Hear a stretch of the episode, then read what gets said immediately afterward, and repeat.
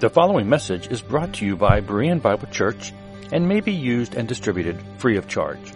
For more free audio, video, and text resources, be sure to visit www.bereanbiblechurch.org.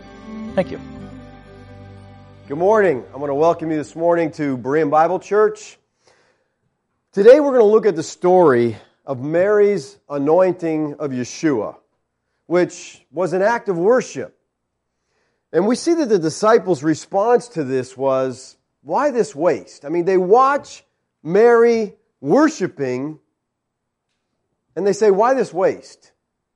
You know, this is often the question that non believers ask when they see a believer who is really dedicated to Christ, to the lost, and sometimes even to other believers a life of complete devotion to Christ is considered a waste.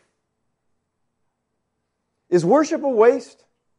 Are we wasting our time and money when we give them in service to Christ? The world may think so, and even some other believers would judge us if we're below the standard of what they consider to be acceptable worship. But we're going to see this morning that Mary just makes it real uncomfortable for all of them because her worship is so high, so glorious, that makes the others one, it kind of makes them look bad. We've been looking at chapter 11 for the past four weeks. We finished it last week. And in that chapter, we see that Yeshua demonstrates his seventh and final sign when he raises Lazarus from the dead. He stands at the open tomb and he says, Lazarus, come out. And the man who had been dead for four days comes out of the tomb. Verifying what Yeshua had said earlier in that chapter I am the resurrection and the life.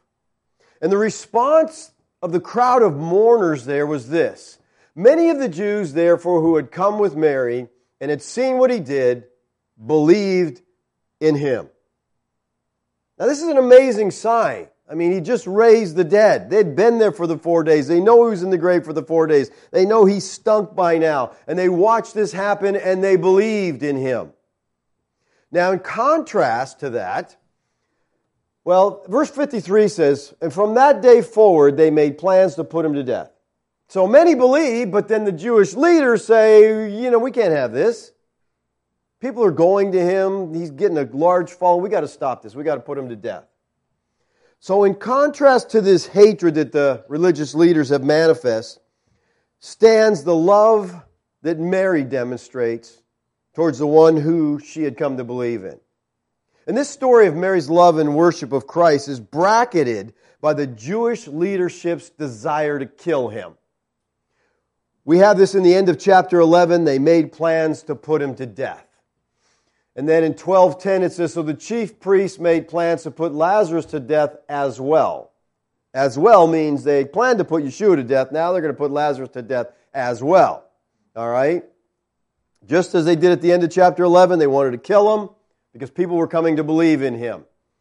Verse 11 says, Because on account of him, many of the Jews were going away and believing in Yeshua because of Lazarus, because of his testimony, because here's a man who was dead and is alive. They want to put him to death also. The more the people realized who Yeshua was and placed their trust in him, the more the leaders ramped up their attempts to kill him. So, sandwiched between these two events of the chief priest's murderous plots to kill Yeshua, to kill Lazarus, stands the story of Mary and her sacrificial worship of Christ. So, it, you know, the, the, fact that it's bracketed by this hatred, I think, just really makes it stand out. And, and John, Lazarus is good at that. You know, all through he uses these little things to, to help us to, to understand what he's trying to say. Now, the first 11 chapters of this gospel describe the ministry of our Lord, and uh, many scholars have called the first 11 chapters the book of signs because we have the seven signs that Yeshua has done to demonstrate who he is.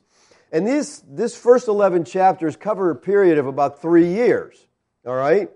But the second half of the book, that runs from chapter 12 to chapter 21, covers one week. All right? This is the last week. We see that in 12:1, 6 days before Passover. Yeshua therefore came to Bethany, where Lazarus was, whom Yeshua had raised from the dead. Six days before Passover. Passover, this is the Passover that Yeshua will die. So we are now six days before his death. We're in the last week, starting with chapter 12 of Yeshua's life. Now, the Passover always takes place on the 14th of Nisan, which means this dinner is taking place on the 8th of Nisan. Now, most commentators put this dinner on Saturday, the Sabbath, because they see Christ's death taking place on a Friday. Now, that time frame just doesn't work for me. But I could be wrong, but it doesn't work, all right? Because if you're going to accept the, literally that Yeshua spent three days and three nights in the grave, you got to put the crucifixion on Wednesday. And I know there's a lot of argument about that. But that position that it took place on Wednesday, that predates the Roman Catholic view of a Friday crucifixion. So it goes back even further. The Passover was the first of the three annual feasts that all Jewish males were expected to attend. All male Jews, now at this time, the time of Yeshua, it had come to be that the male Jews who lived within a 15 mile radius of Jerusalem had to come.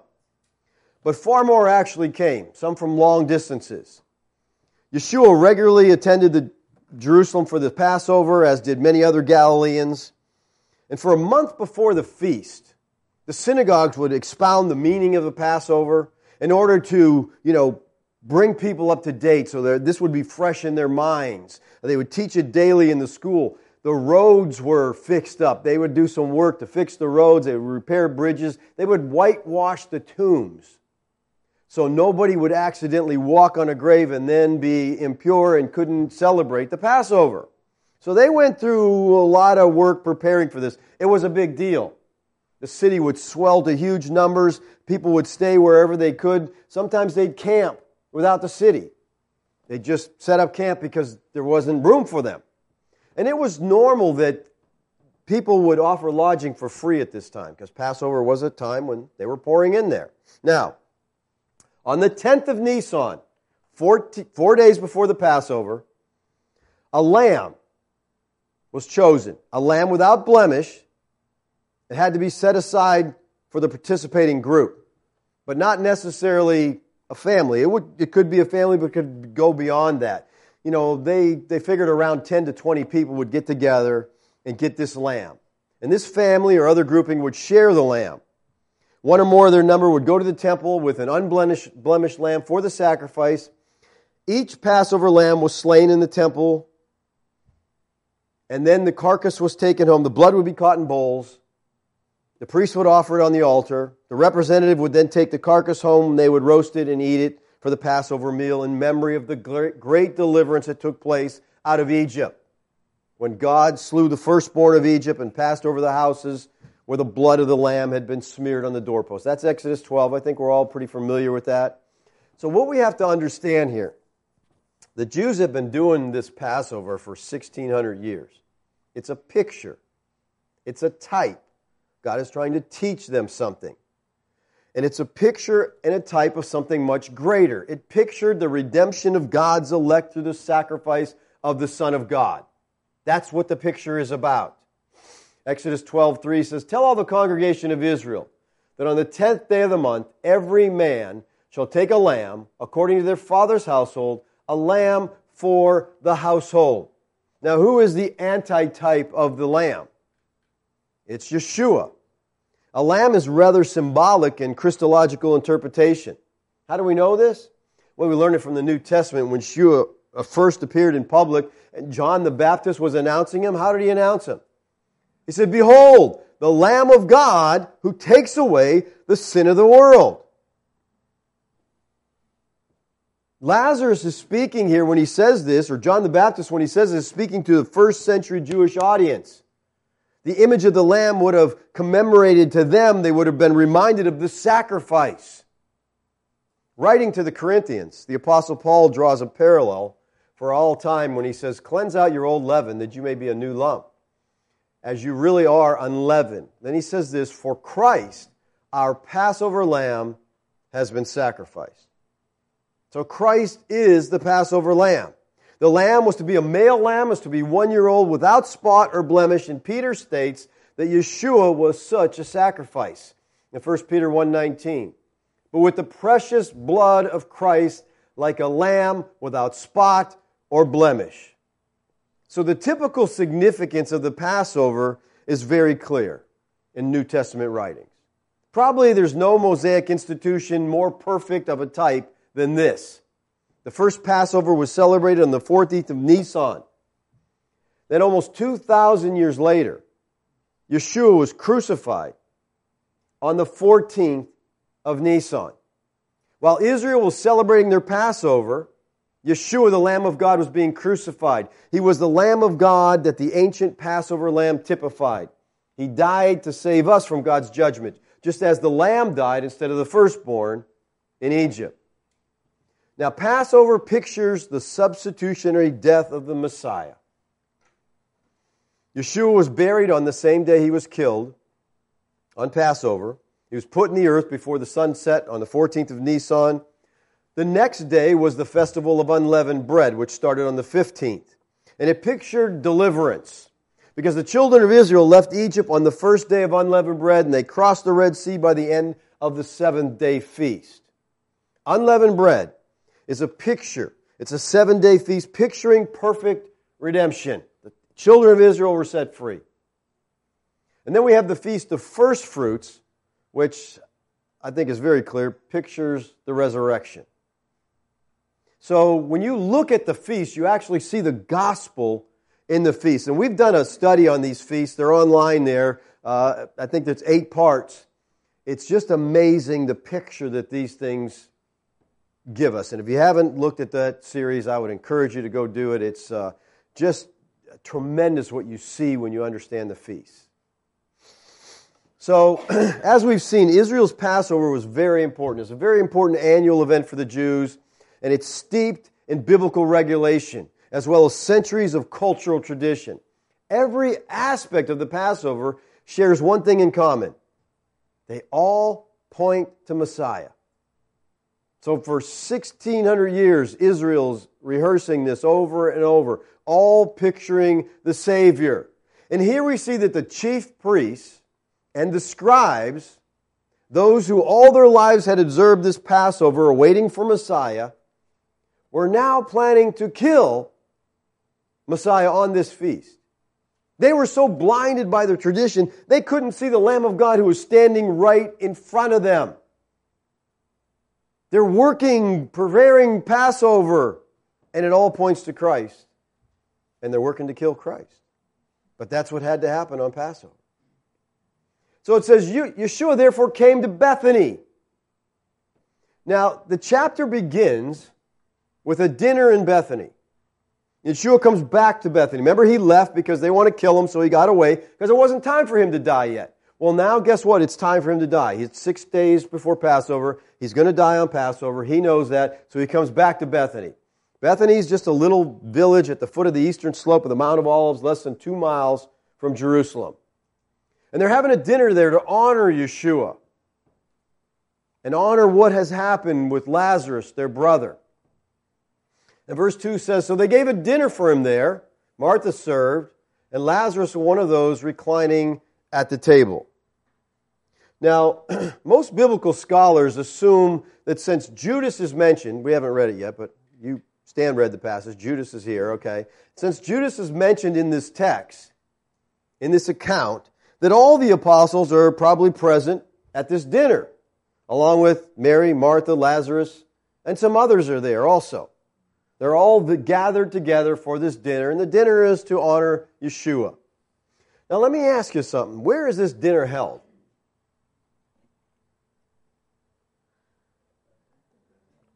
Okay. Good. Good, class. You're paying attention. It's in Bethany. Whose house is this dinner at? Okay. Most people assume it's at Lazarus' house. The text does not say that. Okay. But the text does say where, but just not this text. Okay? So let's go over to Mark, to the parallel account. And while he was in Bethany, in the house of Simon the leper, he was reclining at table a woman came with an alabaster flask of ointment of pure nard, very costly, and she broke the flask and poured it over his head. Now, some believe that Simon the leper was the father of Lazarus, the father of Mary, the father of Martha. I think that's a good possibility when you compare the text. Now, you see, there's something wrong with that text there. Do what? Okay, poured it on his head. We'll get to that. But Simon the leper, would these people be meeting and having dinner with a leper? No. So it should really say Simon the ex leper, okay? I mean, he's not a leper anymore. Well, what happened to him? How did he not become a leper? Well, obviously the Lord healed him. The text doesn't tell us that, but we have, he calls him the leper, so we get the thing. The, we understand it. He was a leper. The Lord healed him. That's the only way lepers got healed back then, all right? Because leprosy would make you an outcast. You weren't allowed around people. Matter of fact, you had to yell, you know, when you saw anybody coming around and let them know, unclean, unclean, so they stayed away from you. They had leper colonies. They would all get together because they were all unclean. Well, this man has been healed. He's not an outcast any longer. Yeshua touched him. Yeshua healed him. And now he's a part of society, and so he throws this dinner party. And I think it's a good chance it's Lazarus, Mary, Martha's father. And they're dining together here is a picture of fellowship. When the Lord in the scriptures talk about dining, supping together, it's a time of fellowship. So there's two very special people reclining at this table with the Lord. One's an ex leper, one's an ex dead man. Okay? And leprosy was you it made you socially dead, religiously dead, because you couldn't worship, you couldn't go to the house of God. So these are really two dead ex dead men here, and now they're both alive. And it says, back to our text in uh, John, it says Martha served. That doesn't surprise anybody, right? This is consistent with what we see of Martha in Luke chapter 10, where she's busy serving the Lord and serving the disciples. She's just a servant. Well, let me tell you something here. The word served here is the Greek word diakoneo. You know where that, where you, what we do with that word? Deacon, okay? This is the word for deacon. Deacons are servants. So Martha's doing something here, guess what? That we are all called to do.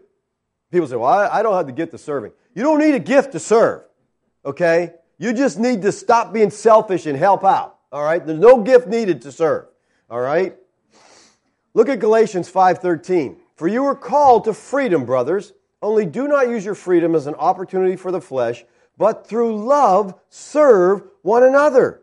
We're all called to be servants. Servants of the Lord, servants of each other. So Martha, she's here having a dinner. She's just doing what she does because she likes to do this stuff. And Lazarus was one of those reclining at the table. So sitting at the table here is the man who was dead, that the Lord had brought back to life, as well as a man who's alive now, but will soon be dead in six days. All right? The Lord. So, verse 3 tells us Mary therefore took a pound of expensive ointment made from pure nard and anointed the feet of Yeshua and wiped his feet with her hair. The house was filled with the fragrance of perfume. now, all four of the gospel accounts have an account of a woman anointing Yeshua with precious ointment. And I think they all agree in enough detail and language to suggest that they're all telling the same story. Now, most people would disagree with that. Okay, most people agree that uh, Matthew and Mark are probably talking about the same thing that we're seeing here in John chapter 12. But most people say Luke, no, it doesn't just doesn't fit in with Luke at all, uh, because Luke, all the gospel accounts indicate that he's in Bethany on the eve or during Passover week, you know, to make this anointing, this prophetic anointing for the burial of Yeshua. And Matthew and Mark's gospel mention the dinner at Bethany, but they place it two days away from Passover. And so people say, well, Mark and Matthew says two days, Lazarus says six, which is it? Well, here's the thing you have to understand. Matthew and Mark are notoriously loose when it comes to chronolo- chronology. They don't care about chronology. They're telling a story, and that's what was important to them. You know, we get hung up on chronology. They didn't. The gospel writers did. And that's why you think, well, this doesn't seem right. It's right here. They're telling a story. And they want you to get the theological significance of it. So they're not hung up on when it happened. So don't get hung up on that. And don't say, oh, there's a there's an error here in the Gospels. No, there's no error at all. All right? Well, Luke tells the anointing story in a way that puts it at odds with the other accounts, though. See, he places the story much earlier in Yeshua's career. It's in Luke 7. He drops the Bethany location, he drops the reference to Yeshua's burial, and he changes the story to give it an entirely different point. And so many see this as an entirely different incident. They say this isn't even connected with those. But I think that the similarities to the other Gospels are too strong to just dismiss it. I don't think you say, well, you know, that doesn't even fit in there at all. Let's look at Luke. Luke 7:37. Behold, a woman of the city who was a sinner, when she learned that he was reclining at table in the Pharisee's house, brought an alabaster flask of ointment. So you see the differences already, right? We got a woman that's a sinner. He's at a Pharisee's house. Um, but we do have an alabaster flask there, right? Well, Luke's phrase here, an alabaster flask of ointment, is identical, word for word, with what we have in Mark 14:3.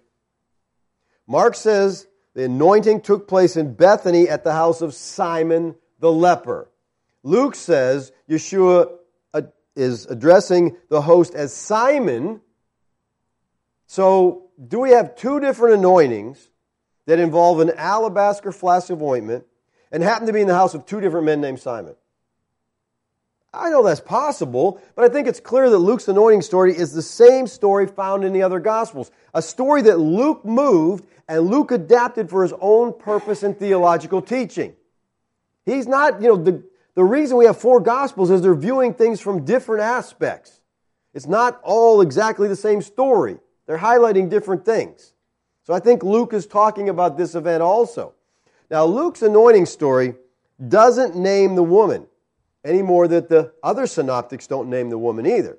Now, Lazarus doesn't. John, right? He says it's Mary. But he does make the unique specification that the woman was a sinner. Ladies, how'd you like to be known as that designation? That, you know, the woman that was a sinner. Well, here's what's interesting. Immediately following this anointing story, Luke names some women who traveled with Yeshua in chapter 8. He says, Soon afterward, he went on through the cities and villages, proclaiming and bringing the good news of the kingdom of God. And the twelve were with him, and also some women who had been healed of evil spirits and infirmities, Mary, called Magdalene, from whom seven demons had gone out. So here we see Mary, who was called Magdalene, from whom seven demons had been cast out, so I think maybe Luke is hinting that Mary Magdalene, the sinful woman, she's the sinful woman who was doing the anointing. And again, very possible. Now, let me pose to you a possibility, and you got to think through this for a second, okay? Lazarus' sister Mary and Mary Magdalene may be the same woman. Let me tell you why I think that. The fourth gospel has Mary with her sister Martha at the raising of their brother Lazarus, right? She's there when Lazarus is raised. All right. Next, still in the company of her brother and sister, she anoints Yeshua for burial. So again, her and Lazarus are together and she anoints him. Next, now called Mary Magdalene, she's at the cross, still with her brother, but he's now called the disciple whom Yeshua loved. And finally, she's the discoverer of the empty tomb who runs and tells her brother, the disciple whom Yeshua loved, and Peter. Now, if Mary, Lazarus' sister, and Mary Magdalene are one person, then her story moves directly from Lazarus to the disciple whom Yeshua loved and proves that they're one and the same person Lazarus and the disciple whom Yeshua loved. They're connected. The fourth gospel has carefully paired Mary with Lazarus in certain episodes, and then paired Mary Magdalene with the disciple whom Yeshua loved in certain episodes. I don't think this pattern is coincidental. I think it's an effort to tell us something. And you look that up for yourself, investigate that a little. I just think it's possible, all right? So Mary, Lazarus' sister, is also called Mary Magdalene, from whom seven demons had gone out. Now, hang on to that for a second. I think knowing who this woman is really helps us understand what she does. If Mary had been possessed by seven demons and the Lord healed her, verse 3 says, therefore. Now, the therefore, the point here is that since she's at this dinner to honor Yeshua for the, you know, she's honoring, she's doing what she's doing because they're there to honor him. Therefore, she took a pound of expensive ointment made from pure nard, and she anointed the feet of Yeshua and wiped his feet with her hair. All right, this is expensive ointment.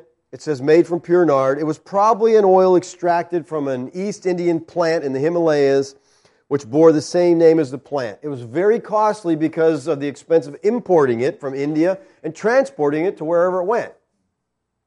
So Mark tells us that this perfume was in an alabaster vial which is a white, pure marble type stone that is formed from stalactites in caves. And because the perfumed oil was very expensive, the bottle was designed to just release a little bit at a time. You know, get a couple drops out. You know how perfume bottles work. You don't want the whole thing coming out. You just get a few drops at a time, and that's enough. Well, Lazarus tells us that Mary anointed Yeshua's feet which would have been easily accessible to her as he lay oriental fashion on the couch. He's not sitting at a table, he's not sitting in a chair like you are. It'd be kind of hard to get to the feet. He's lying, and so she's sitting on the ground next to him, anointing him. Mark tells us that she broke the vial and then poured it on Christ's head. So, did she anoint his head or his feet? Mark says head, John says feet. We got another discrepancy here. D.A. Carson explains it this way It is far too large a quantity to have been poured out over the head alone. Second, in both Matthew 26 12 and Mark 14 8, Jesus is reported to say that the perfume was poured on his body in anticipation of his burial. A strange way to refer to his head alone. Agree? It says my body. He didn't say my head. These two observations strongly suggest that the perfume was applied to more than Jesus' head or his feet. Anointing the whole body to include the feet was part of a burial practice. And we have to understand that. Yeshua will equate Mary's actions with the preparation for his burial in verse 7. So Mary, many say, is unconsciously performing a prophetic act of anointing Yeshua. I'm not so sure she's unconsciously doing this. I think Mary has a little bit more insight than your average Christian or disciple, so to speak, all right? In the most lavish act of worship that Mary could imagine, she takes this most valuable treasure and expended all of it upon Christ. She didn't come to Christ and shake out a few drops and, you know, let the aroma fill the room. No. She broke the thing. She released all of its contents on the Lord. And now, you know, when you hear these stories, I think in our minds we maybe have this image of, oh, this gooey oil running down his hair or gooey oil all over him, you know, kind of a mess. But in reality, this perfume was very light. And the moment it touched you, it would almost quickly evaporate. So what was left was just a strong aroma what I want you to understand here, what we've got to see in this picture, Mary is here worshiping. This is worship. She had an attitude of devotion to Christ. If she is the woman whose seven demons were cast out of, her life has been drastically transformed by Christ. And when we talk about worship, primarily we think, you know, something like what we're doing right now, worship service. Worship is more than just getting together to read the Bible or to sing songs or to preach. I think that could be worship if our heart is right. But if our heart is not right, that's not worship. Worship can take place here, but it doesn't have to be. It's got to come from a heart. If it doesn't, it's just a ritual. And those rituals don't do anything for the Lord. So, what is worship? You know, you would get so many different answers to this question, depending on who you ask. But worship is honor and adoration directed to Yahweh. Worship comes from the old Anglo Saxon word worthship. Worthship. You're giving worth to somebody. You're honoring them because they're worthy. And so it's worship. Now, the New Testament uses several words for worship. Two of them are particularly noteworthy. Proskuneo, which means to kiss toward or to bow down. It signifies humble adoration. Another word used for worship is latreuo. It means rendering honor or paying homage. Both terms carry the idea of giving. Because worship is giving something to Yahweh. It begins with the giving of ourselves, then our attitudes, and then our possessions.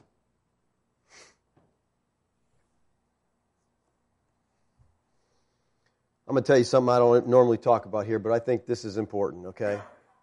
You don't hear me talk about money because that's all the church talks about. But this is a text that I think deals with that. And I want you to understand I believe that the scriptures teach that giving is worship. It's worship.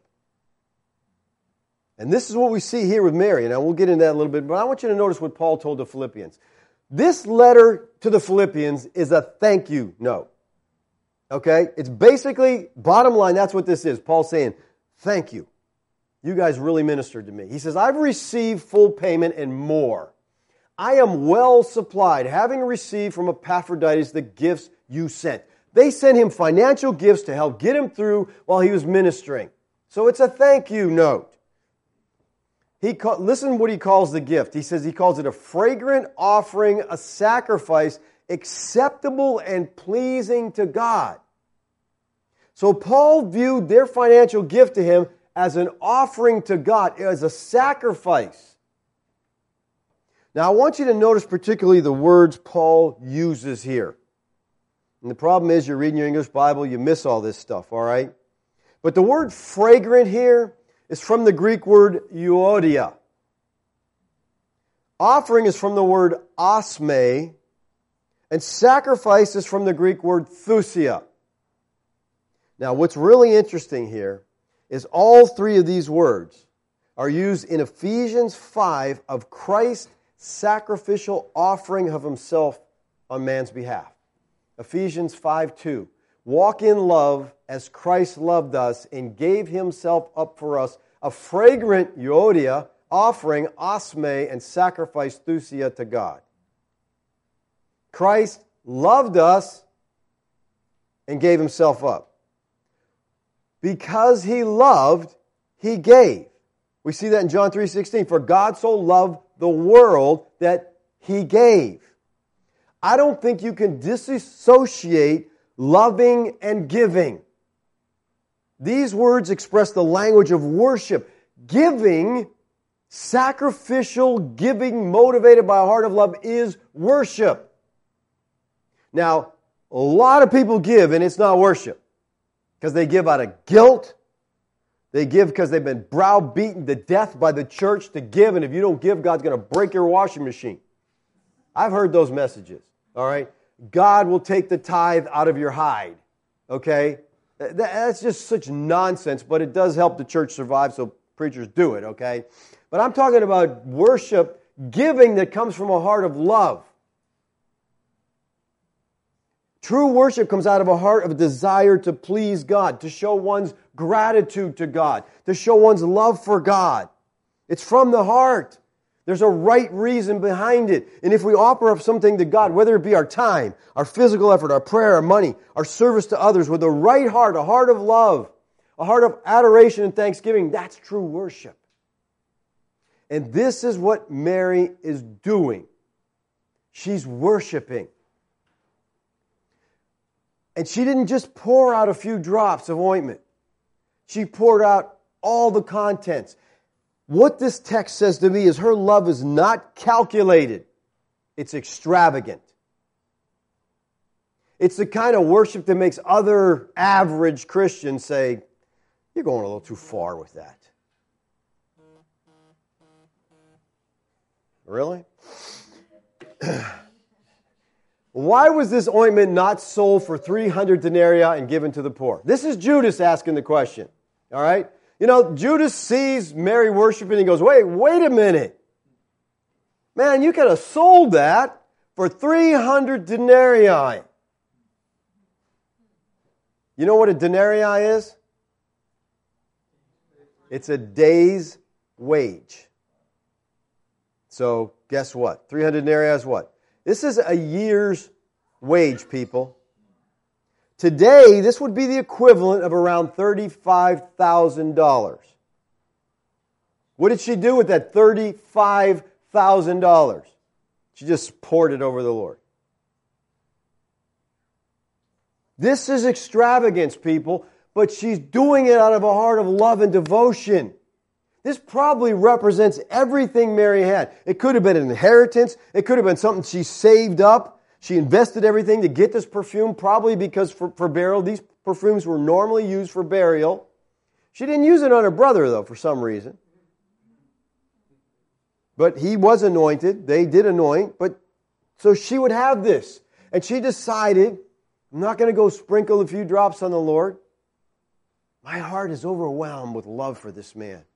I'm going to give it all.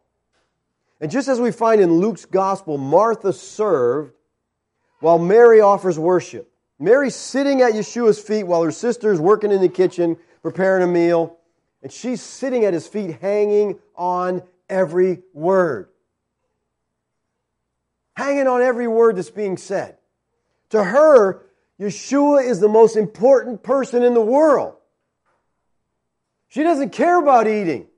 She's not worried about lunch. Martha, that's okay if you want to do that. I'm focused on this man. I want to learn from him. I want to take in all that I can. Those who are in love with Yeshua and overflowing with gratitude to him sometimes do strange things. Strange to your average Christian. Because your average Christian is average. Okay? And I don't think we're called to be average. I really don't. But this is a woman who loved the Lord. He had been a real friend to her. If this is Mary Magdalene, he had cast seven demons out of her. That would be a very remarkable experience. But then she saw her brother die and she's grieved. And then the Lord brings her brother back to life again. And so she's just absolutely in love with him and wants to give all she can. And now they're all together for a dinner. They're having one last meal together. He's dying in six days. Does she know that? I think she might. She thought this might be the last chance to do something special. So she sees the opportunity. She takes an alabaster vial of costly perfume. She breaks it. And she pours out $35,000 in a few seconds. And Lazarus tells us that his sister Mary wiped Yeshua's feet with her hair. This is an act of humility. Now, normally Jewish women never unbound their hair in public. And I think most of you understand that now a little better, right? loose hair was a sign of loose morals, okay? But, you know, we, we taught on this from 1 Corinthians. In that day, women's hair was considered sexual. Okay? And I don't get all the details of that now. If you're interested, you can look up that other message because we got quite in detail, but it was what they believed at the time. All right? So this was an act of humility. Yes, I got you, Kath. I'm not going any further with that. Martha just stuck her head out of the kitchen and says, uh, let's move on. now, notice what he tells us. The house was filled with the fragrance of the perfume. This is a, this is a note from a firsthand witness. He was there. And he remembers, he says, Man, the house just, you smelled this. It was in Mary's hair. Wherever Mary went, you smelled this fragrance. I'm reading this and I'm thinking, you know, just a little bit earlier in chapter 11, Martha says, By now he stinks. So we talked about the stink of Lazarus, and now we hear the aroma of Mary. Contrast that, you know, this is how John writes. In later rabbinic literature, In Ecclesiasticus Rabbah 711, it says this The fragrance of good oil is diffused from the bedroom to the dining hall, but a good name is diffused from one end of the world to the other.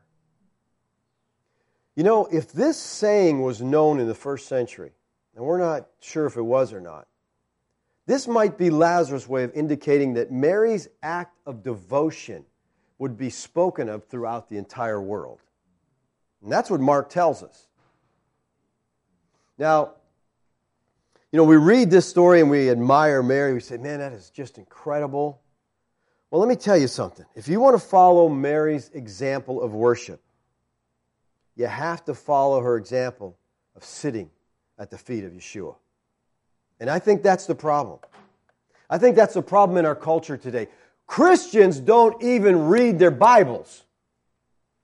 We talk about it, we say it's the Word of God, it's the inspired, inerrant Word of God, but we don't spend time in it. Every time we encounter Mary in the Gospels, she's pictured at the feet of Yeshua. That is a picture from that culture of discipleship. You studied, you learned at the feet of someone else. We saw her at the feet in Luke, studying, listening to our Lord teach. We saw her at the feet in chapter 11. She's weeping and pouring out her heart because her brother has died. And now we see her at the feet again, this time worshiping, pouring out her love. The only way you'll come to the point of loving the Lord like Mary does is if you've been sitting at his feet studying his word. And I really think that's the problem in our culture. We have TV, we have internet, we have so many distractions. We have more free time than any people on the earth. And yet we spend so little time reading our Bible. It's just not important to us. We're not disciples. And so we see and act like Mary's and we go, that's crazy. Why would you waste that money? Just think all the poor people you could fed. We don't get it. So Mary is worshiping in an extravagant manner. She had the right to do this. She had the freedom to do this. She had the prerogative to do this. But she was criticized as soon as she did it. By who? Unbelievers? No.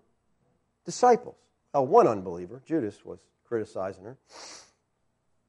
The text says, But Judas Iscariot, one of the disciples, he was about to betray him. You know, anytime Judas is mentioned, they always connect this.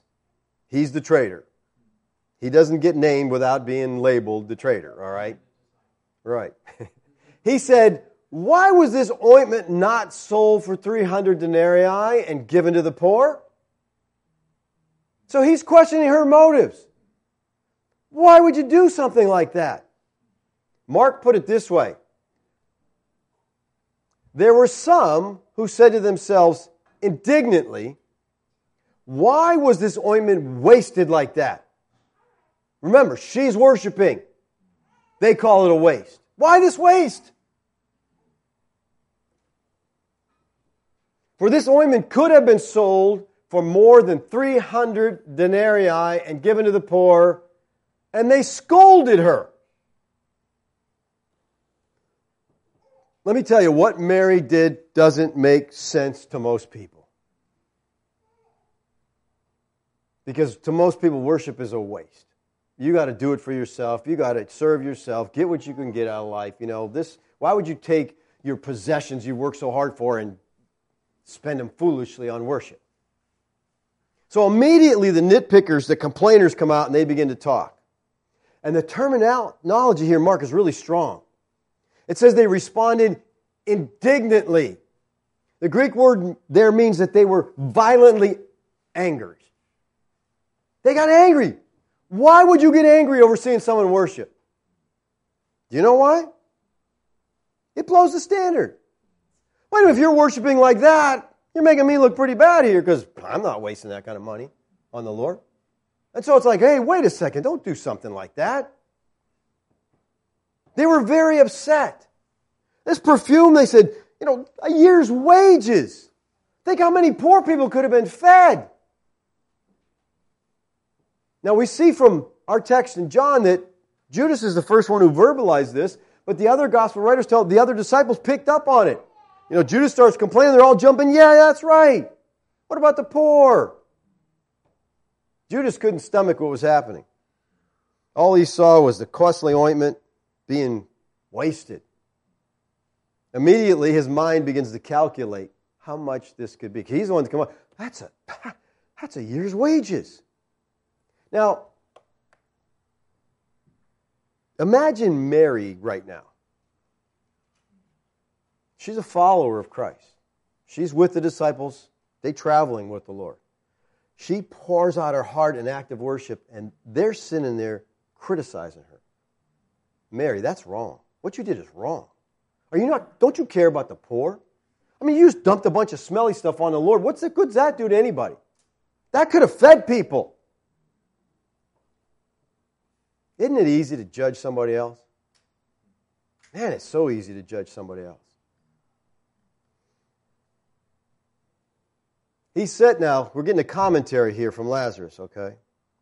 Uh, by the way, for those of you who are new to us here, um, I believe Lazarus wrote this gospel, not John. That's why I keep saying Lazarus. Lazarus was the author.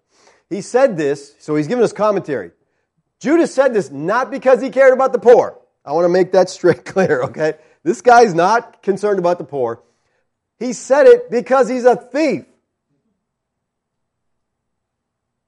They didn't know this was going on at the time. They didn't understand this then. Okay, but remember, he's writing years later, and so he adds this, okay? And having charge of the money bag, he used to help himself to what was put in it. So Judas' excuse about the poor was just an opportunity for him to steal more money. Because if the ointment was sold and put in the purse, he had the purse. That's a year's wages I could spend on myself and do whatever I want with. But now you've blown it. The parallel accounts of Matthew and Mark seem to indicate that after this incident, immediately Judas went away and made a deal with the authorities to sell Yeshua. So, see, he's all about money. That's all he sees. This is money. This can benefit me. So he sells out the Lord. Yeshua said, Leave her alone so that she may keep it for the day of my burial. Now, normally, you wouldn't anoint the feet of a living person. They didn't do that. You would anoint the head, as we see in Mark and Matthew, but you would anoint the feet of a corpse when preparing it for burial. So Mary perfumed, maybe unconsciously, maybe not. I think not. It's a prophetic, it's a symbolic action, one which Yeshua understood, and I think Mary maybe understood, but the disciples didn't get it. They, they, it took them forever to get. They're slow learners, okay? He said, so that she may keep it. There's so much debate on this verse. It's a difficult verse to interpret. Keep what? Well, I think Yeshua probably meant that the disciples should permit Mary to keep the custom of anointing for burial. Mark adds this. And truly I say to you, wherever the gospel is proclaimed in the whole world, what she has done will be told in memory of her. So the Lord here makes a promise in Mark. A promise that the sacrifice, the worship of this woman Mary, Mary of Bethany, will be spoken of throughout the whole world. Now let me ask you a question. Whenever you're trying to share the gospel with somebody, you're trying to encourage them, you know, you tell them to go read the what? The gospel of John. Why?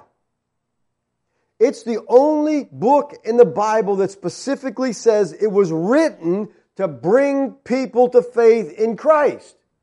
So you tell them to go read that, right?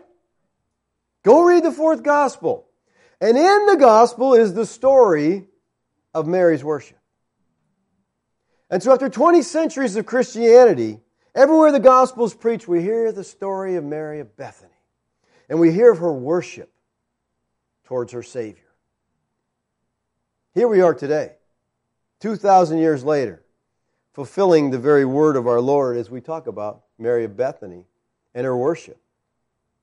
When she anointed the Lord for worship. The Lord says, The poor you always have with you, but you don't always have me. Now, it's funny because people will take this statement as an excuse not to help the poor. Well, the Lord said they'd always be there, so we'll never overcome poverty, so don't even try. People can take twist the scriptures any which way they want. Where did, did the Lord just make this up out of his head? The poor you always have with you? Do you think maybe he's quoting scripture somewhere? You think the Lord knew scripture? Huh? He's a rabbi with Shmika. He knew the whole scripture, okay? Well, Deuteronomy 15 says this For there will never cease to be poor in the land. You got that? You're always going to have poverty. Now, watch. Therefore, because there always be poor, I command you, you shall open wide your hand to your brother, to the needy, and to the poor in your land.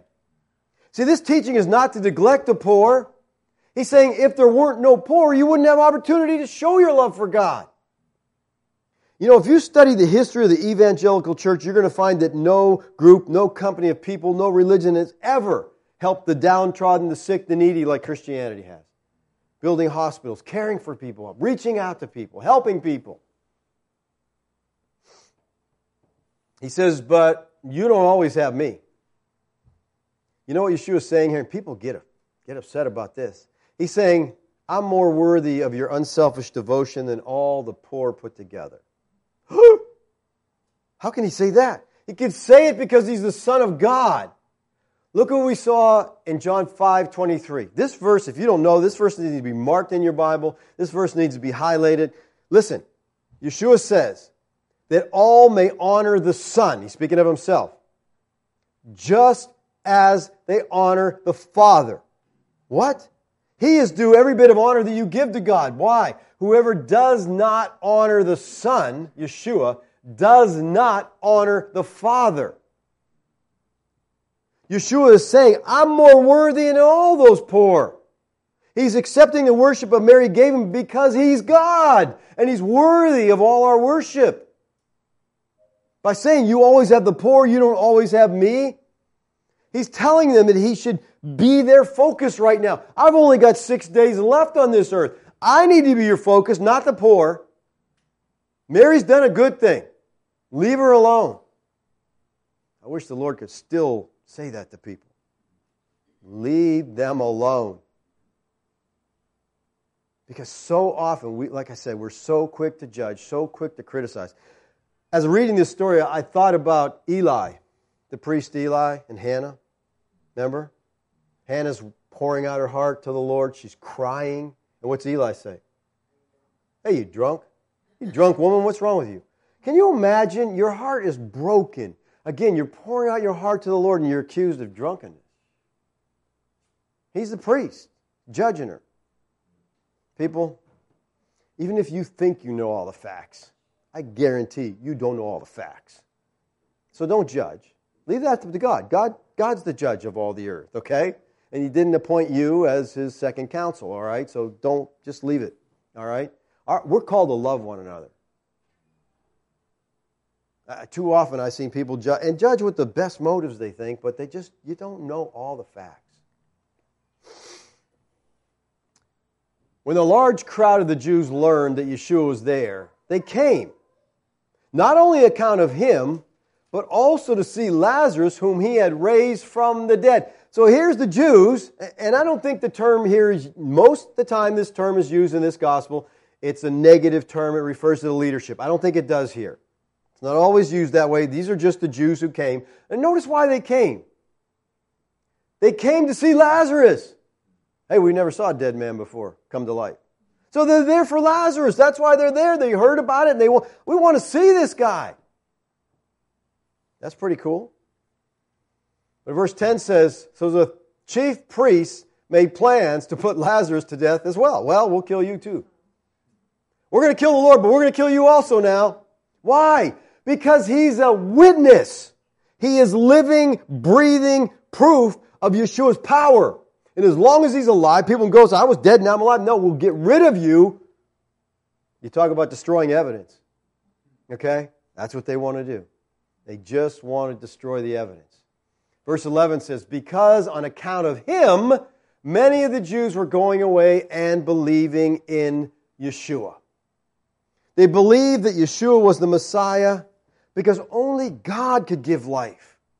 And only God could give life to someone who had been dead for four days. So this is causing them to, their eyes to be open and see the truth. Now, verse 3 is kind of the central verse of this text. This is Mary's worship. And like I said, this is, this is set in the middle in contrast to the hatred of the religious leaders. It's bracketed by their hatred. And I want you to understand Mary's not worshiping Yeshua out of duty. She's not worshiping out of pragmatism. This is sheer love and devotion. Mary did what she did because she had a perception of Christ that even the apostles at that point lacked. She knew he was worthy of extravagant love, and she knew this because she had spent time sitting at his feet.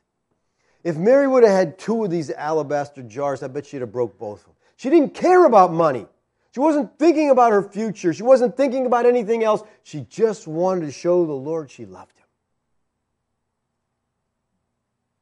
Now, let me ask you something.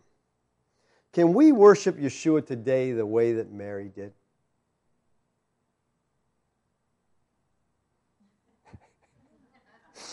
You might say, well, no, because he's not physically here and we can't touch him, we can't pour stuff on him.